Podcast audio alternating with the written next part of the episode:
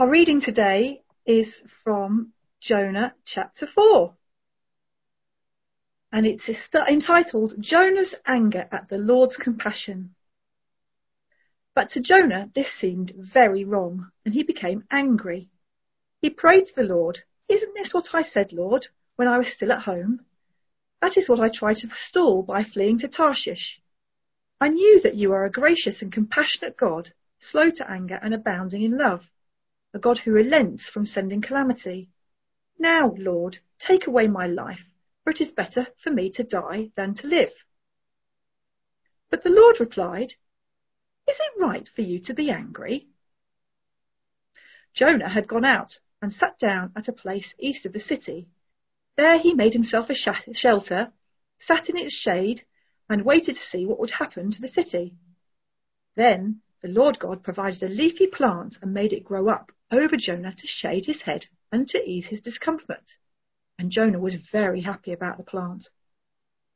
But at dawn the next day, God provided a worm, which chewed the plant so that it withered.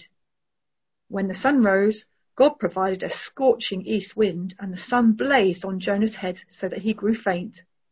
He wanted to die and said, "It would be better for me to die than to live." But God said to Jonah, "Is it right for you to be angry about the plant?" "It is," he said. "I'm so angry I wish I were dead." But the Lord said, "You have been concerned about this plant, though you did not tend it or make it grow.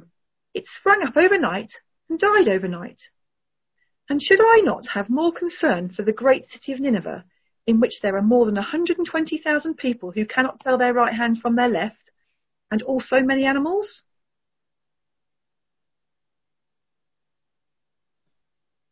Amen. Thank you, Susanna. That's great. And I just love Jonah because he's such a real character, isn't he? He's somebody who just speaks out to God, his anger, his frustration, his pain, the fact that he just wants to die because he feels he's just been in such miserable, difficult situations. And I don't know how you're feeling at the moment as we go through lockdown. I know people's experiences are very different. Some people are perhaps it's more like a retreat and a time to be with God and be in the garden, and having fixed incomes. For other people, it's a complete nightmare. And being made redundant, being put in furlough, struggling to feed family, educating kids at home, struggling with relationships, and there's many challenges that are going there, but also around grief and loss and other things. So we're at a very challenging time. I wonder what people's emotions are. It would be very interesting if we could hear people's prayers as they pray to God in their situations. Crying out for God to help, or trying to see, does God understand my situation? Does God understand my heart, my pain?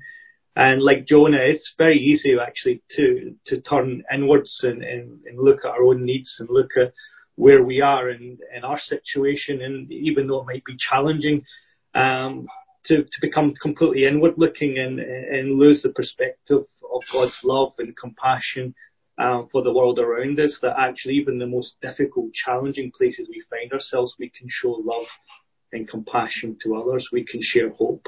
We can share love. We can share joy, because that's what our God wants to do. He wants to show hope and compassion and mercy around us. But when we think about why is Jonah angry, we can start to get a picture of maybe why Jonah is angry. He's had this experience, this call and commission from God, to go speak to the people in Nineveh and Assyria. And he doesn't want to do it, and he's got his own reasons and his own things why he doesn't want to follow God's commission and order. So he runs away, goes in a ship to Tarshish, thrown overboard, swallowed by a whale, spat out by a whale. But through this whole period, he's went through a period of transformation and change, and his character's been transformed.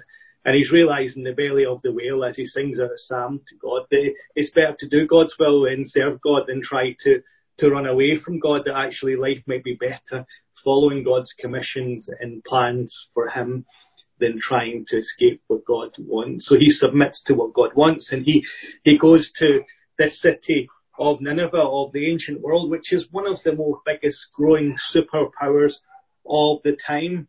And he has to go there and preach God's word to them and say to them, repent or God's going to bring destruction upon you. God's going to bring pain and hurt upon you.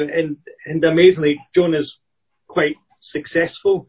And the people actually start to repent. And Jonah's like, I don't like this, because if these people start to repent, I know what God's like, because I've been in the belly of the whale. I've been in God's bad books. I've ran away from God. I've not followed his commission. I was swallowed by a whale. I was in the belly of the whale. I asked God for mercy. I prayed out to him, God, I want to be in your temple and praise you again. I want to be your prophet. I want to declare your word. I want to be in your will and your purpose. You know, I want to move on and serve you and do your will. And God was merciful to me. And if God is merciful to me, if these people in Nineveh start to repent, then I'm sure that God's going to have mercy upon them. And Jonah pretty much had this idea even before he went in the belly of the whale. Even when he was back in Israel, he was worried that God would have mercy upon these people. Why would he worry about have mercy upon these people? Because the Assyrians were a brutal people. They were the growing superpower. They were continually making raids upon Israel. They were conquering nations and making the kings of that nation's vassals to them, which means the king had to pay tributes to remain king of their country.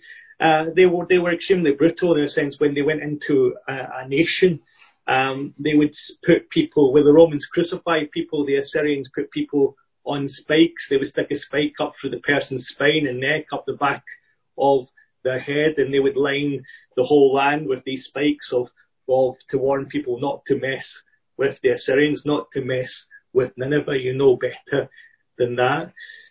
They also went into populations, and if the people rebelled, they took the people out of their own land and put them into a different territory and put new people into their land. So Jonah would be aware that Nineveh was a threat to Israel, a threat to his future, a threat to his family, a threat to what he would envision he would want Israel to be. He knew that Assyria could potentially be the end of Israel, and in fact Assyria was a tool that God used, and Nineveh was a tool that God used to bring an end to the nation of Israel and take the people into captivity. So Jonah's, he's not keen on these people seeing mercy. Actually, these people are the enemies of Jonah, the enemies of Israel. What Jonah would perceive as probably the enemies of God also. And so Jonah doesn't want to show mercy. Jonah wants them to experience God's wrath and punishment. He wants to see them destroyed by God. And he becomes very upset and angry when the people start to respond to his message of repentance and to recognize where they've gone wrong and ask mercy from God. And we see he comes really angry when God says, well, I've changed my mind. I'm going to show compassion on these people, because even from the king to the lowest, these people have repented. They're in sackcloth. They're asking me for mercy, and I'm going to show them in compassion and mercy. And Jonah's just like, I knew it. I knew that you would do that. I knew that you would show mercy. And this just isn't the thing that I want to see. And, you know, even in ministry, I'm sure in your life, there's times where you've been called by things to God, and you're like, God, look, God, if you're asking me to do something, you're asking me to do this, the outcome's not going to be great. The outcome's not going to be fantastic. I know what's going to happen at the end of that. This is going to be a complete disaster. This is going to be a complete mess. This is not something that's going to work. And God, I know you're going to be merciful, and I know you're going to show compassion, but this is just not something I want to get in the middle of. This is just not something I want to get involved in. And God says, go and do it. Will I show compassion? Will I put punishment in there? Will I do whatever I do? You go and do what I've called you to do, and let me do as God what I need to do. And that's particularly difficult, isn't it? Because we all have pictures of what outcomes we want, what we want to happen in our life, what we want to happen in church, what we want to happen in the future. We have our own opinions of what God should do, and God, what's the best thing you should do in a situation, rather than God's character of mercy and hope and love being displayed. We know, God, no, you should do this, God. You should make this happen. And so Jonah is not pleased, but maybe you've made a prayer in anger. You know, have you made that prayer in anger before? God, come on, God, I just can't believe this is happening. I can't believe this is going on. God, what are you going to do about it? God, how can this situation change? God, how could you let this happen to me? How could I end up in this place of difficulty and challenge? How can you show mercy to people I don't want to see mercy, God? How can you lift people up that I want to see destroyed, God? How can you make, God, how can you bless people when, you know, my life just seems so deflated and lost? And God just says, you know, I'm going to show mercy to, I want to show mercy to, I'm going to show compassion to, I want to show compassion. And God says, I showed compassion to you, Jonah. I've shown compassion to you, Gary. I've shown compassion to those who are listening this morning. And how are you going to respond to that experience of compassion and love that I gave you? Are you going to manifest compassion and love and hope in your life? Or are you going to sit on the hill in a huff and angry and disappointed because God's not doing what you want? You're not seeing what's happening in the way that you want it to happen. Are you going to be angry and bitter? And that's what Jonah does. He goes and preaches his message and people respond to it. And he goes and he sits up on the hill and he's angry. He's furious at God. Not only is he on the hill, but the sun's beating on him, beating down his brow, and he's getting sunburned. He's growing faint with the sun, and he makes himself a shelter. And even God sends him a plant, which gives him some more shelter. And Jonah's happy, and he's like, yeah, I'm going to sit here. You know, and maybe God will change his mind. Maybe God won't show them compassion. Maybe God's going to bring down hailstones and meteorites and mighty angels down this city to destroy it and bring the punishment to people. I'm going to wait here and I'm going to see what God's going to do. And then God sends this little bug that eats the plant and takes away Jonah's shelter and his comfort. And Jonah becomes even more angry. He was very happy about the bush. You know, Jonah wasn't happy about many things, but the little bush they had for shelter, he was very happy about. You know, something very simple, just to be shaded from the sun, he was very happy about. And that little thing that brought him pleasure was taken away. And how do we respond when those things that give us pleasure, that maybe give us meaning, and maybe give us purpose and understanding it taken away? And I think that says a lot about our character and who we are. When the thing that gives us pleasure, the little things that give us happiness are taken away, how do we respond? Where do we go? What does our character look like when the security is not there? When the things that sustain us and keep us and give us strength and keep us mentally sound, what does our character come out? Does our character become like God, who see the people who are not particularly good people, but when they repent, he shows them compassion? Or are we like Jonah? And actually, when we see something happening or things that give us pleasure taken away, when we don't see God working his plans according to our will, but according to his own will, and God doing what's according to God's character and not according to our character, we become angry and bitter and hateful and spiteful. Do we look to frustrate God's plans? You know, do we look to cause dissent and problems and issues?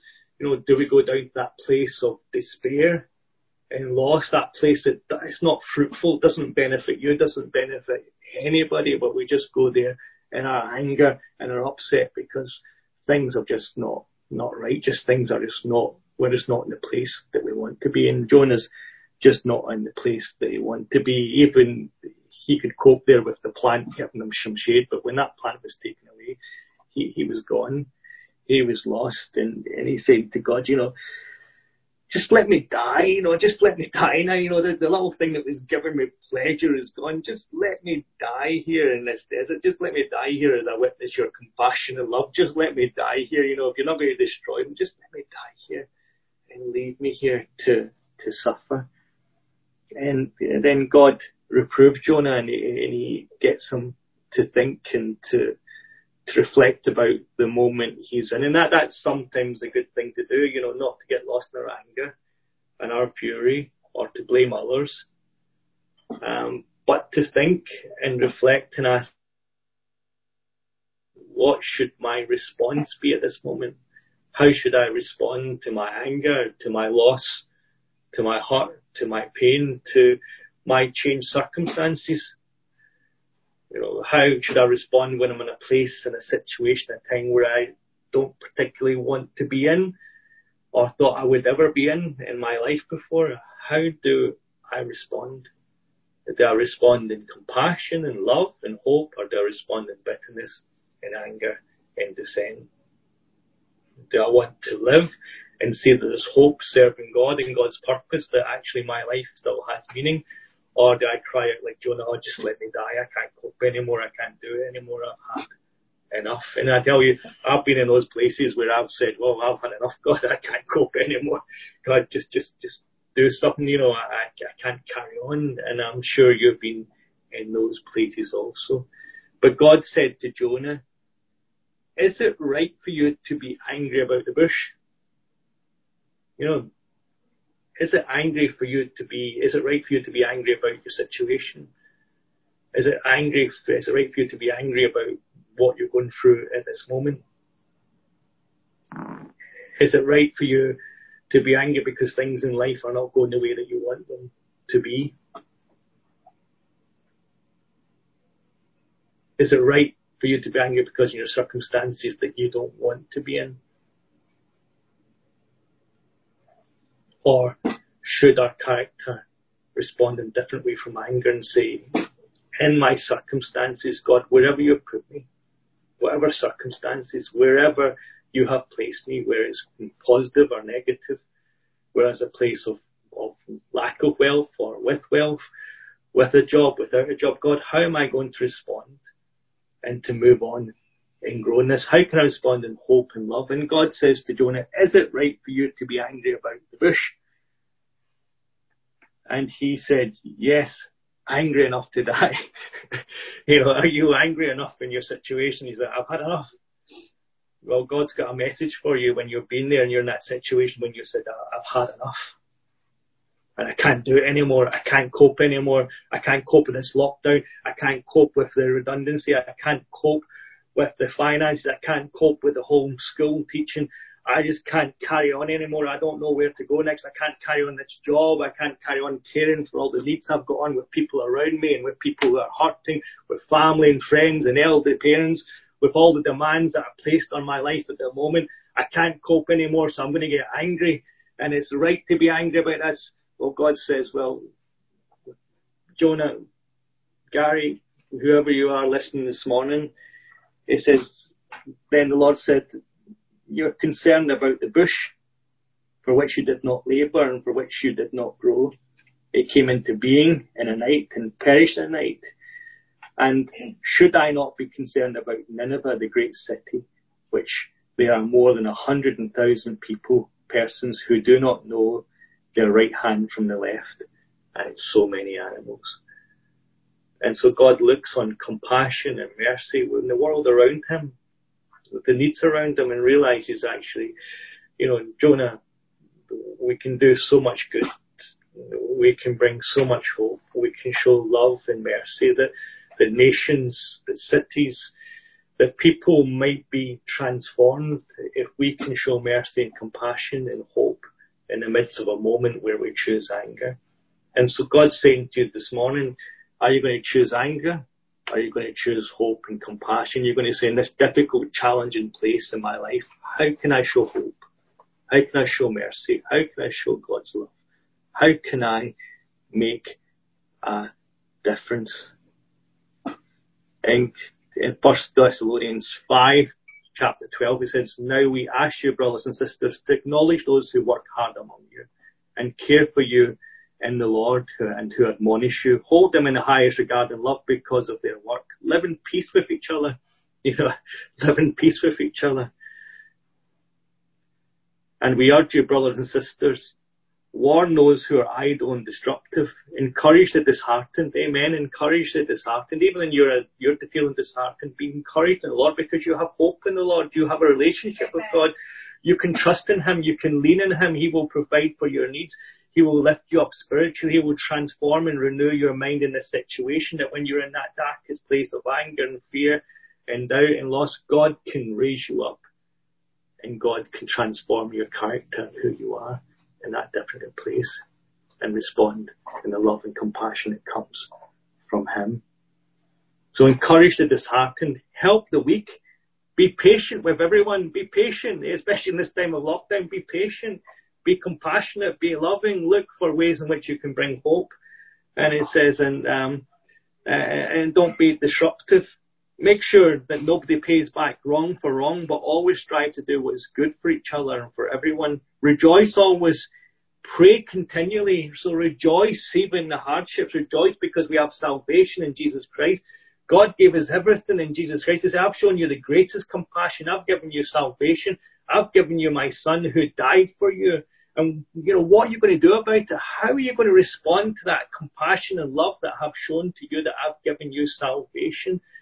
And even if we have nothing, we have that. We have Jesus Christ, our Lord and Savior, who died for us, that we might be children of God, and that our eternity with heaven and our sufferings are temporary and short, and our goal is to eternity with God.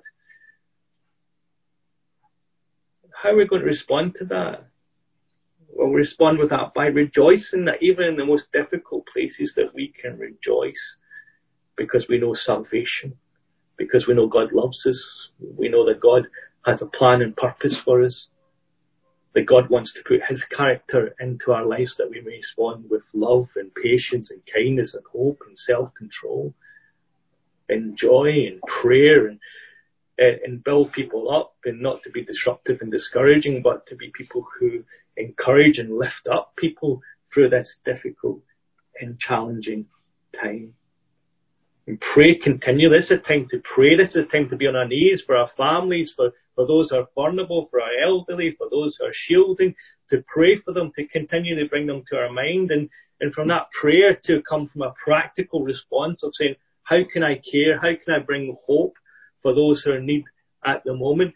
And we're really blessed as a church community, and we should celebrate the fact about how many people in our church community are doing shopping, doing practical things, caring, phoning around, showing love to people at this time.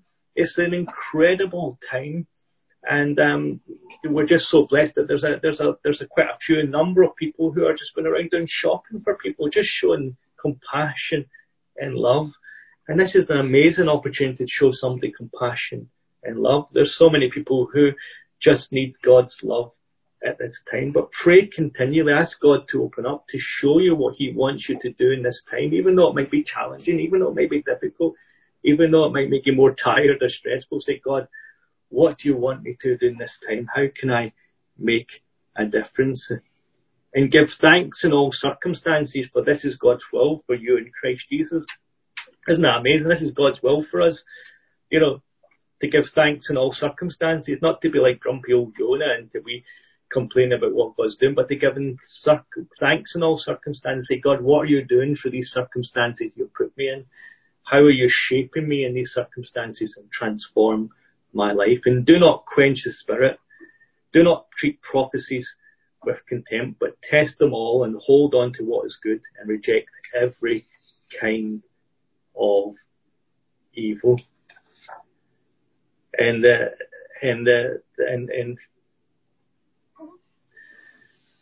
And in Romans 12, 1-2, it says, a living sacrifice. Therefore, I urge you, brothers and sisters, in view of God's mercy, to offer your bodies as a living sacrifice, holy and pleasing to God. This is true and proper worship. Do not conform to the pattern of this world, but be transformed by the renewing of your mind. Then you'll be able to test and approve what God's will and His good and pleasing, perfect will. You see, Jonah went through that experience. He was in the belly of the whale. He had an experience of God. He was transformed and changed in some ways. He went and did what God called him to do. But his character hadn't been truly transformed, because anger still dominated his response to the people of Nineveh, and not compassion and love. And our response to God can be that, God, thank you for showing me the compassion. Thank you for giving me salvation. Thank you for showing me that so much love. But still we can live with so much anger and pain and hurt and loss and things that are negative within our character. And God wants to reprove us on them. He wants to challenge us on them, to shape them that we might be more positive in the way that we live and move and have our being. He challenges, look, in response to my mercy, there comes a transformation of your mind. And to live like Jonah in anger and respond to things in anger, it's not a positive place to live, but a place of despair where Jonah feels like he wants to die. And I know I don't want to live in that place where I feel like I want to die, like I've had enough and I can't cope with any life anymore. I want to live in that place of prosperity and blessing and hope and life, that even in my circumstances challenging, that I have this hope and blessing that comes from God. And so he said, by the renewing of your minds, be transformed. Then you'll be able to test and approve what God's will is, his good and pleasing and perfect will. We need to test and understand what God's will is. Jonah needed to test what God's will was. He knew what God's will was, but he wasn't happy about it, because he chose to respond in anger, not compassion. So how do we then, in our circumstances, choose to respond to God's good and perfect will? And God's calling us as a community, as a church, to move deeper into our compassion and care and love for one another. Deeper into our compassion for our world that is lost, for the brokenness of the world. And we see that highlighted in the events that are happening around the world with Black Life Matters, with people responding to things. And actually, the world doesn't have a language to explain what's going on. So they talk about rights and justice and other aspects, but we Christians, we know it's sin, isn't it? You know, when we don't have right relations with people, no matter what their race are, when we can't talk together, when we can't live together, where people are treated unequally or different, that's sin. And the Bible tells us that's sin, and we have a problem of sin in our world, and we need to be able to share with our world again and say, you know, how do we explain our problems that we've got, that we are so evil and can be terrible and bitter and angry to each other, that we can show, we don't show compassion in situations, we don't show love to people who are different, that we can shout out things like, no justice, no peace. You know, we should always be seeking peace and love and hope. And so we need to get a message out to our world that, you know, our world is broken and sinful, and that breaks our relationships down. And it's time to start restoring those relationships, that whoever we are as human beings, that we have right relations, that we show compassion and love to one another, and we start overcoming these obstacles that we place in between us. And we need to face the challenges of sin, which show themselves in racism and other aspects in our world and our life, and even in the church. And we have to challenge these things and recognize sin for what sin is, that breaks down relationship and love between people who God has created equally, that we are all the human race, that we're all created equally before the eyes of God. And God sees us all as his children. And so everybody we look at, we should look at compassion as a child of God created in his image. So we've got many challenges, I'm sure, as the months come ahead. And it's going to be challenging as we look to reopen the church. But, you know, we've come through this lockdown as a church together. We've shown great innovation, great compassion, great love, great hope, as people have helped those who can't help themselves with so many things. But as we go in the next few months, we're going to continue to need your help. We're going to need you to start to look out maybe some of your circumstances and think about how I can show hope, mercy and compassion at this time. And reopening the church is probably going to be more difficult than shutting it down, really. And what I'm going to ask is, really, we need all hands on deck as we come in the next months. We don't know when the church is going to reopen. We're waiting for guidance from the government and from the Methodist Church of what we can do and what's possible. So it may be a while yet that we still have to meet online.